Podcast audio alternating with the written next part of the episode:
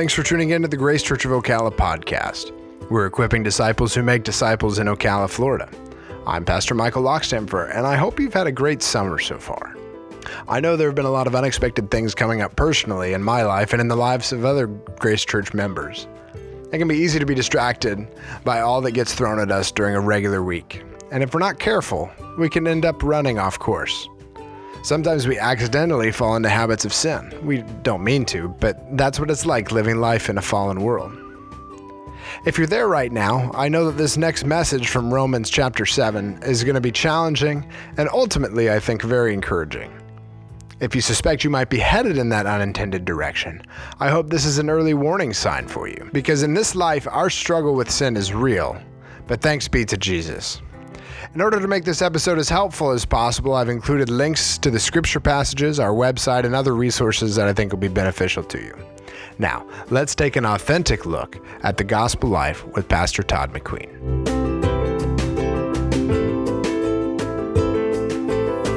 Well, good morning, church.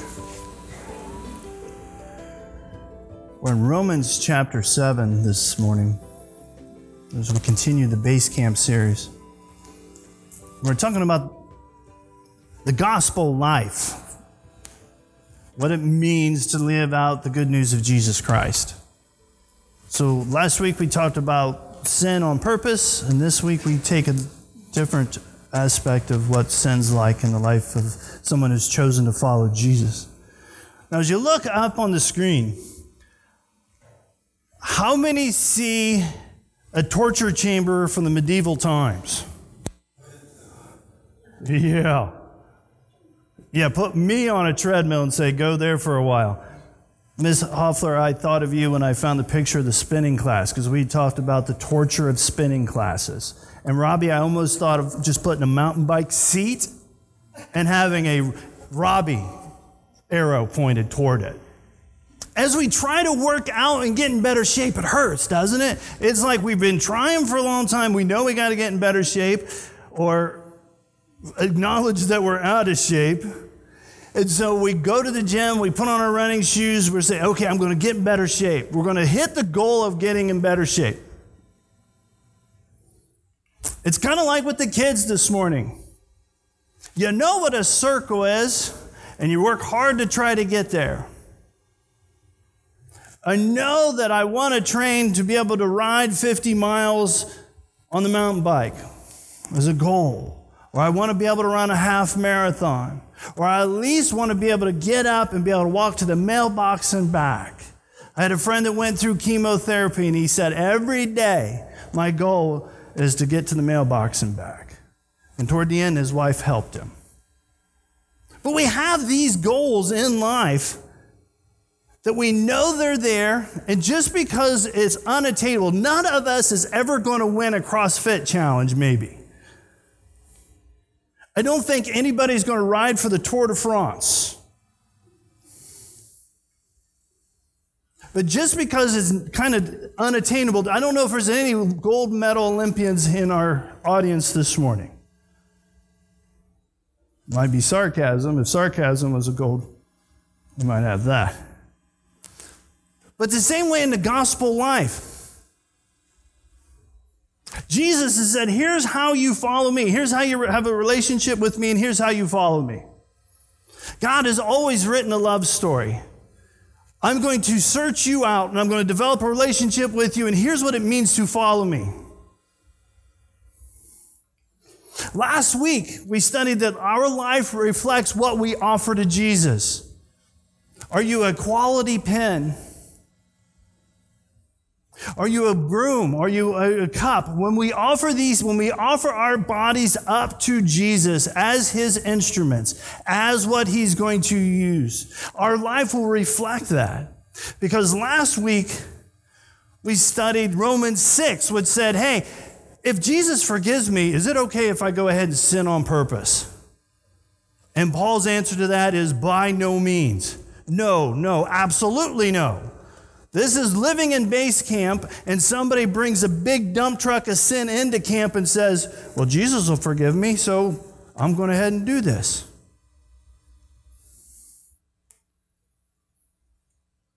We heard the phrase sometimes it's easier to ask for forgiveness than permission. We will choose to live a life of sin in front of Jesus and say to our neighbors, Well, God forgives me, I can get away with this. The answer to that is no. But this week, Romans 7. We live in base camp with other people. We other, we, other people who have chosen to follow Jesus, who claim to follow Jesus, who surrender themselves to Jesus, and they still sin. You've followed God for a long time, or you just started following God, or wherever you are in your spiritual journey with Jesus. Man, that same sin keeps coming up and up and up and up. How many can empathize with that? You don't have to raise hands. But there's something in your life that you're struggling with. But you're so frustrated, like, God, I want a relationship with you. And it just aggravates you. So turn with me as Paul writes in Romans 7 with this heart. Because today we're going to transition from purposeful sin to sin that just happens. It's a totally different mindset. Romans 7, page 781 in your story Bible if you'd like to have one. Romans chapter 7, we'll begin in verse 7. What then shall we say? That the law is sin? By no means. Yet if it had not been for the law, I would not have known sin. For I would not have known what it is to covet if the law had not said, You shall not covet. But sin, seizing an opportunity through the commandment, produced in me all kinds of covetousness. For apart from the law, sin lies dead. I was once alive apart from the law, but when the commandment came, sin came alive, and I died. The very commandment that promised life proved to be death to me. For sin, seizing an opportunity through the commandment, deceived me and through it killed me. So the law is holy, and the commandment is holy, and righteous, and good. Is the law bad? I've heard it said so many times New Testament good, grace, the Old Testament bad, law. The law is good. Why is it good? Paul begins our study this morning with a rhetorical question like he did last week. Last week's question was, if can I go ahead and sin on purpose because Jesus forgives me? And his answer was, no, absolutely not. This week he starts with, hey, is the law bad? And what's his answer in verse 2? The exact same phrase. No, absolutely not. For the law is good. The law says when you sin, something has to die. It's a sacrificial system. Do you know that? If it was, imagine this if you're back in the Hebrew times and you sinned, you punched John. You nodded really quickly at that. Something, you're going to have to go to the temple and something's going to have to die for that sin. What you did last week, what you did this morning, what thought you had, that sin equates the death of something.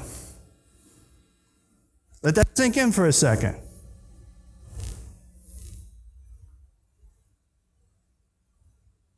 You sin, something has to die.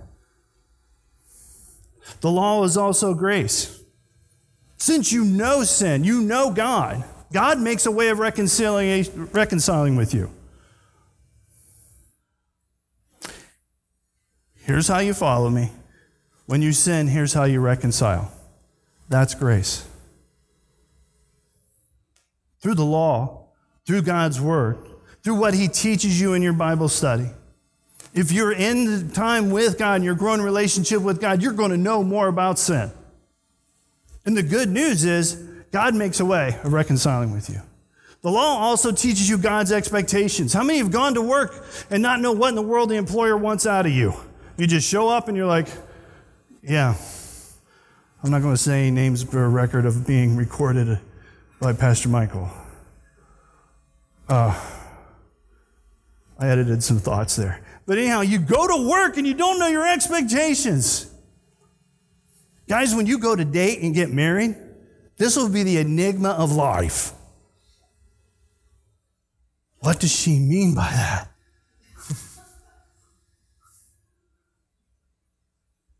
Not knowing our expectations drives us nuts, doesn't it? Well, God gives you the law. Here's how you have a relationship with me, and here are my expectations. He's a good parent. He's a good God. He wants a relationship with you, and therefore, through His Word, He tells you, here's what I expect out of you. So, is the law bad? No, absolutely not. I wish Miss Jessie was here this morning because she loves the book of Leviticus. The law is good, the law is not bad. In verse 12, so the law is holy, and the commandment is holy, righteous, and good. The law, God's word, gives us our expectations on how to live for God so we can be holy, which means distinct or set apart. It's good in that way. We know about God and we know about His Word. We know how to live for Him. And that sets us apart. Why does your neighbor know that you love Jesus? Are you set apart? Are you different in the way that God's expectations manifest itself in your life for your neighbors to see? Or do your neighbors even see you?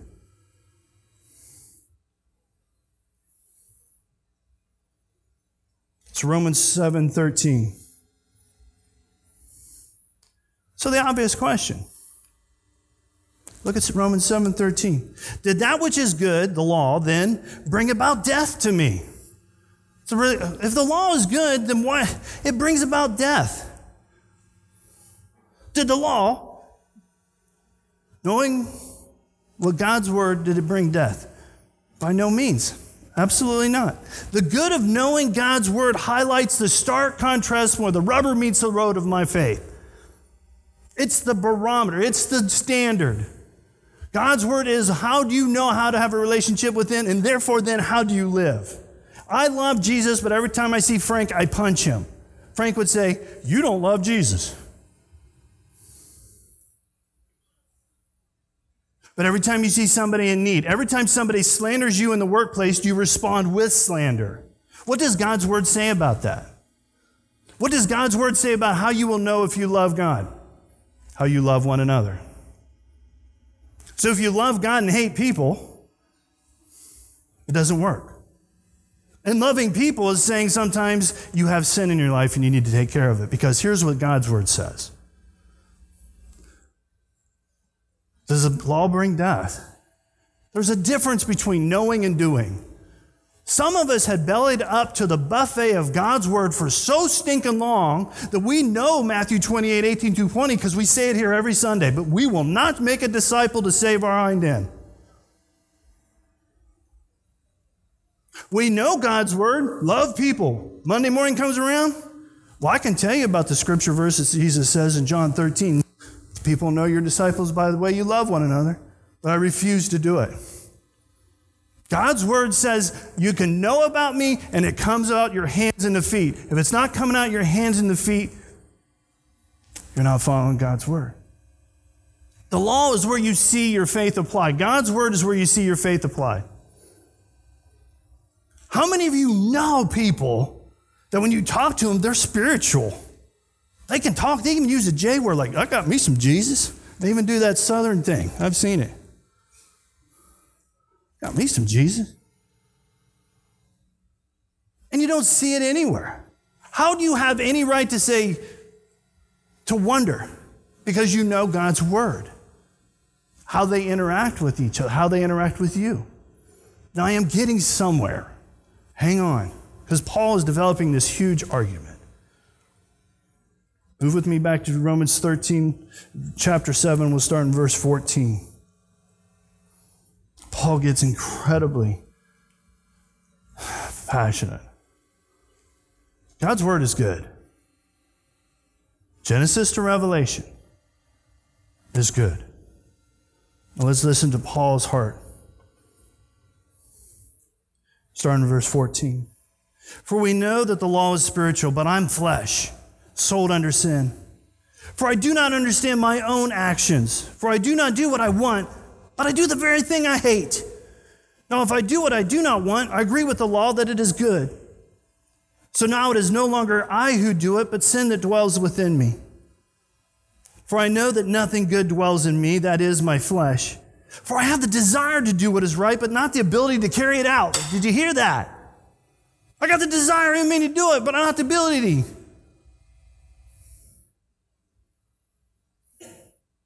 Verse 18 For I do not do the good I want, but the evil I do not want is what I keep on doing. Now, if I do what I do not want, it is no longer I who do it, but the sin dwells within me. So I find it to be a law that when I want to do right, evil lies close at hand. For I delight in the law of God, in my inner being. But I see in my members another law waging war against the law of my mind and making me captive to the law of sin that dwells in my members. Wretched man that I am, who will deliver me from this body of death?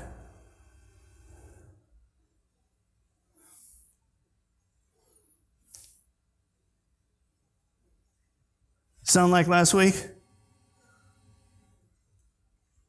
Verse 14. Paul is so incredibly honest here. God's apostle, the one who Jesus met on the road himself, blinded and converted, and had a meeting with Jesus. The guy who wrote a lot of what you're holding in your hand, the God moved him to write that, is incredibly real deal honest.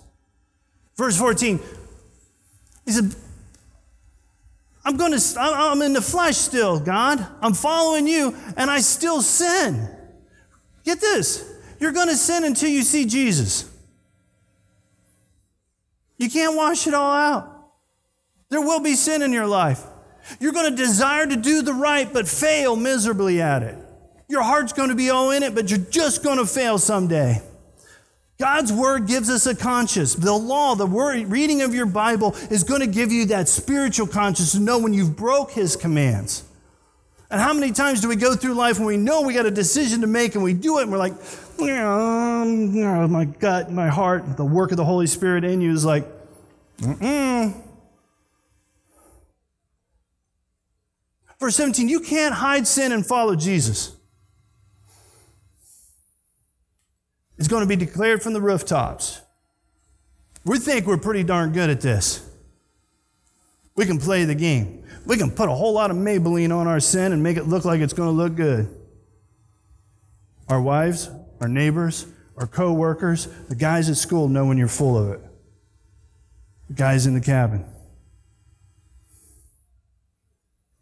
God's word gives light to sin. As you interact with God and His Word, it shines the light on what is sin in your life.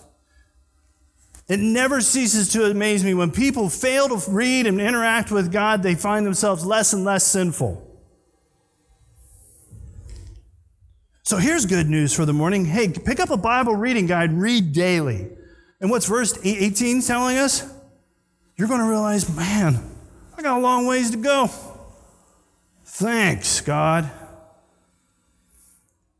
Your faith can grow and you can still sin.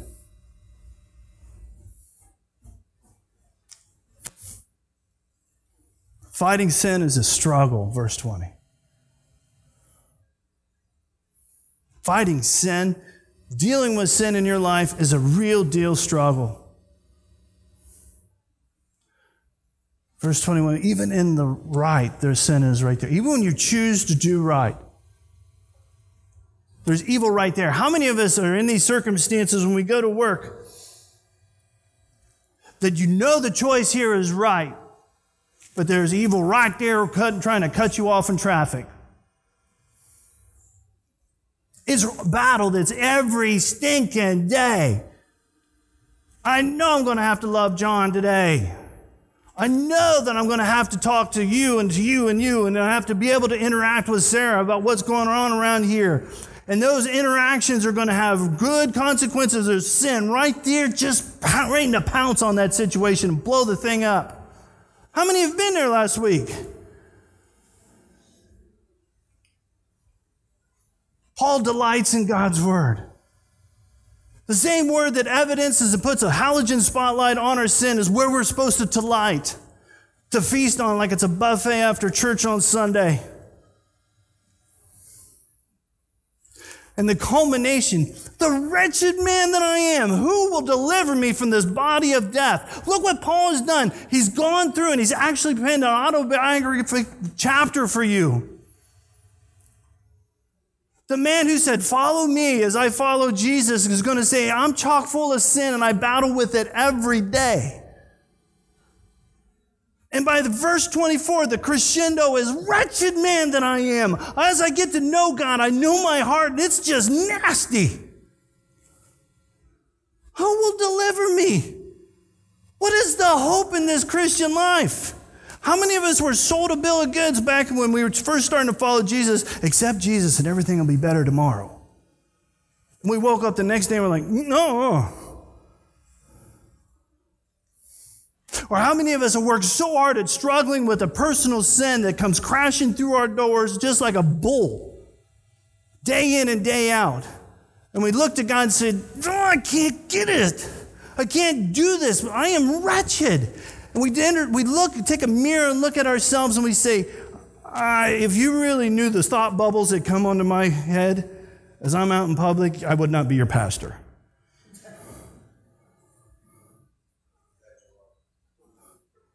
Imagine Paul, here's Paul's thought bubble. The missionary who planted a cajillion churches and walked 10,000 miles without a road and internet or email. Penned chapter 7. And it's right where many of us live day in and day out. Jesus, I want to follow you and all this sin that comes exploding in my life. I look at myself and I say, Oh, I'm wretched. Then ask the logical question Who will deliver me?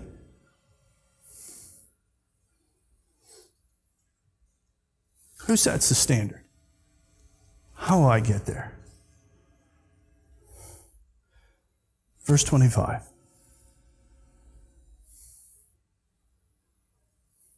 Thanks be to God through Jesus Christ our Lord. Thanks be to God through Jesus Christ our Lord. So then I myself serve the law of God with my mind, but with my flesh I serve the law of sin. There is therefore no condemnation for those who are in Christ Jesus. What is the answer? Pretend like we're in Kid Nation. Ready? What is the answer? Wretched man that I am, I know the sin that's in my life. Every time I interact with this coworker, this neighbor, with my spouse, with my kids, I know my heart and my thought bubbles are nasty, nasty, nasty. Who's going to save me from this? Jesus. Thanks be to God through Jesus Christ our Lord. How many of us in that wretched man state where we're frustrated of dealing with sin that's in our life, the first word out of our mouth is thanks? Or do we get mad at God? Thanks, God, for Jesus. You're like, how in the world is that an answer? Life has been horrible in base camp. I know that I can't sin on purpose. But I know that when I hang out with other people who say they follow Jesus in base camp, things stink every once in a while. We got to clean up on aisle four. And a lot of time it's my mess.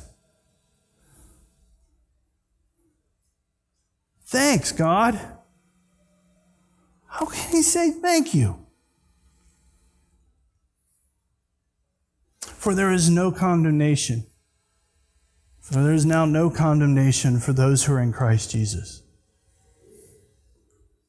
Thanks, God. Because Jesus, you got this. I don't. Here's a new idea this morning. You are unable to save yourself from the get go. If you're trying your own power to make yourself good enough for God, you're not going to make it. And then, you're praying to God and you're working with Him and you're dealing with sin and it's still in your life, what now? This is really, this is so frustrating with Christian life. Where is the hope? Jesus. The good news of Jesus Christ isn't just for eternity, it's for today because of what Jesus does in our life. He says, I'm going to work with you, Joan. Where we started 10 years ago, Tana, was a lot different than where you are today. Frank, I know you were a little bit different a year ago. John?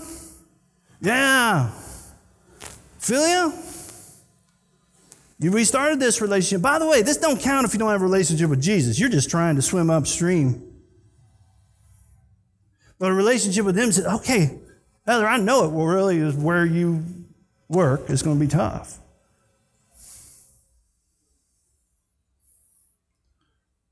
But you, all of those sins after you come to know Jesus will not condemn you. He's still your Savior who wants to walk beside you through that. You're not orphaned and you're not abandoned. The heart of the Apostle Paul, the so wretched, when he comes to that crescendo, the wretched man that I am, who will rescue me, is Jesus. Because our struggle with sin is real. But thanks be to Jesus. How is he going to do this? Who's the power to get all this done? Turn to Romans 1, verse 16. Who's got this? I trusted Jesus, I want to follow him, and so I'm going to walk harder this week. Romans 1:16. Who is the power? Who gives the power of salvation there? So maybe look at that. I'm making you look in your Bibles for this. Romans 1:16. You got it, Ophelia? Who is it? Huh? Power of God. The same power that spoke the world into creation is the same one is working out your salvation.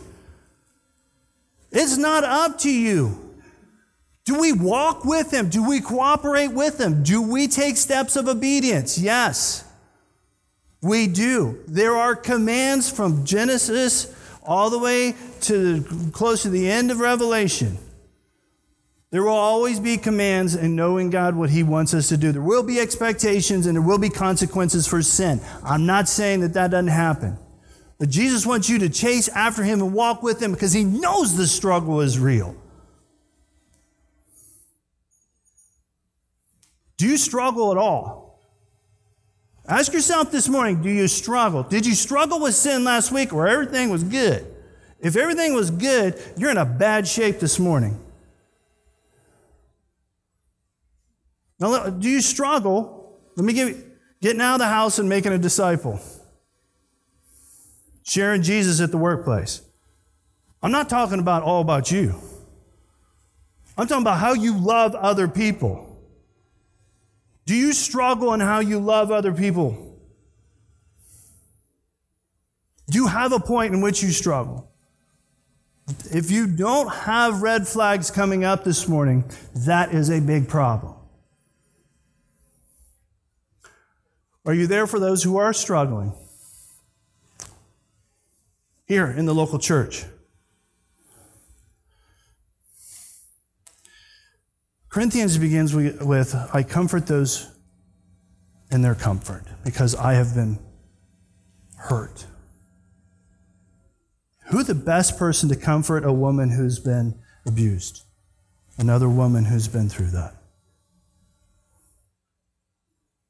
That's a struggle for her. Guys, addicted to porn.